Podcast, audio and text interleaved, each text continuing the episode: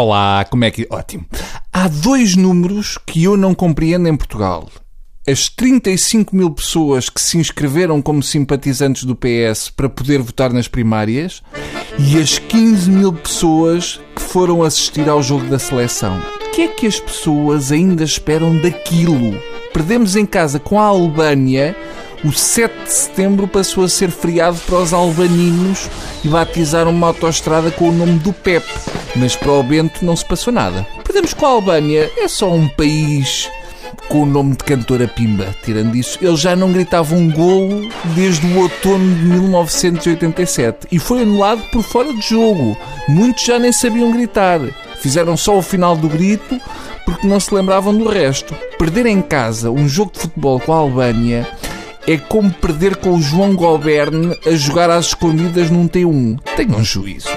Hoje é dia de crítica televisiva na rádio. É parvo? É, mas é para isso que me pagam em sandes de lexívia. Ora, a SIC quer adaptar para Portugal o programa Largo dos Tubarões, que está em exibição na SIC Radical.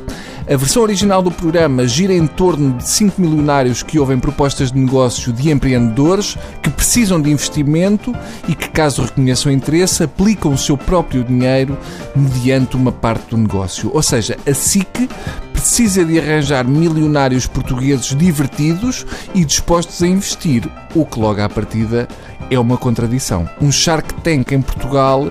Parece-me uma ideia absurda. Nos Estados Unidos, o Shark Tank é composto por pessoas que construíram a fortuna do nada. Nós cá não temos isso. Quer dizer, temos, mas são velhos que demoraram uma vida e já estão quase falidos.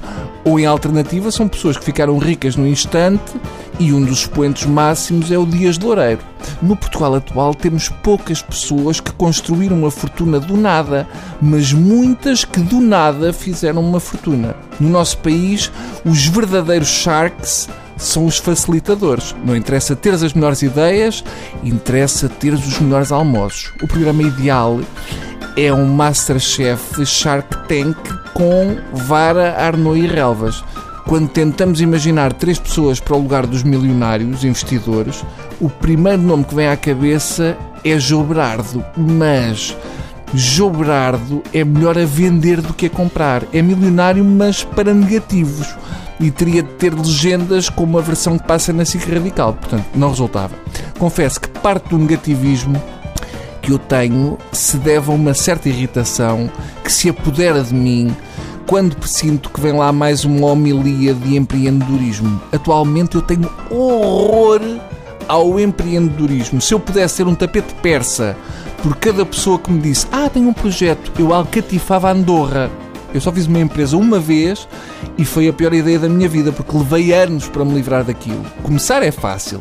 Se não tivermos vergonha de usar nomes que nos sugere a empresa na hora, é rapidíssimo. E agora estou bastante farto da excitação do empreendedorismo. Empreendedores sempre houve. Só não se falava tanto porque o bom empreendedor fazia pouco barulho.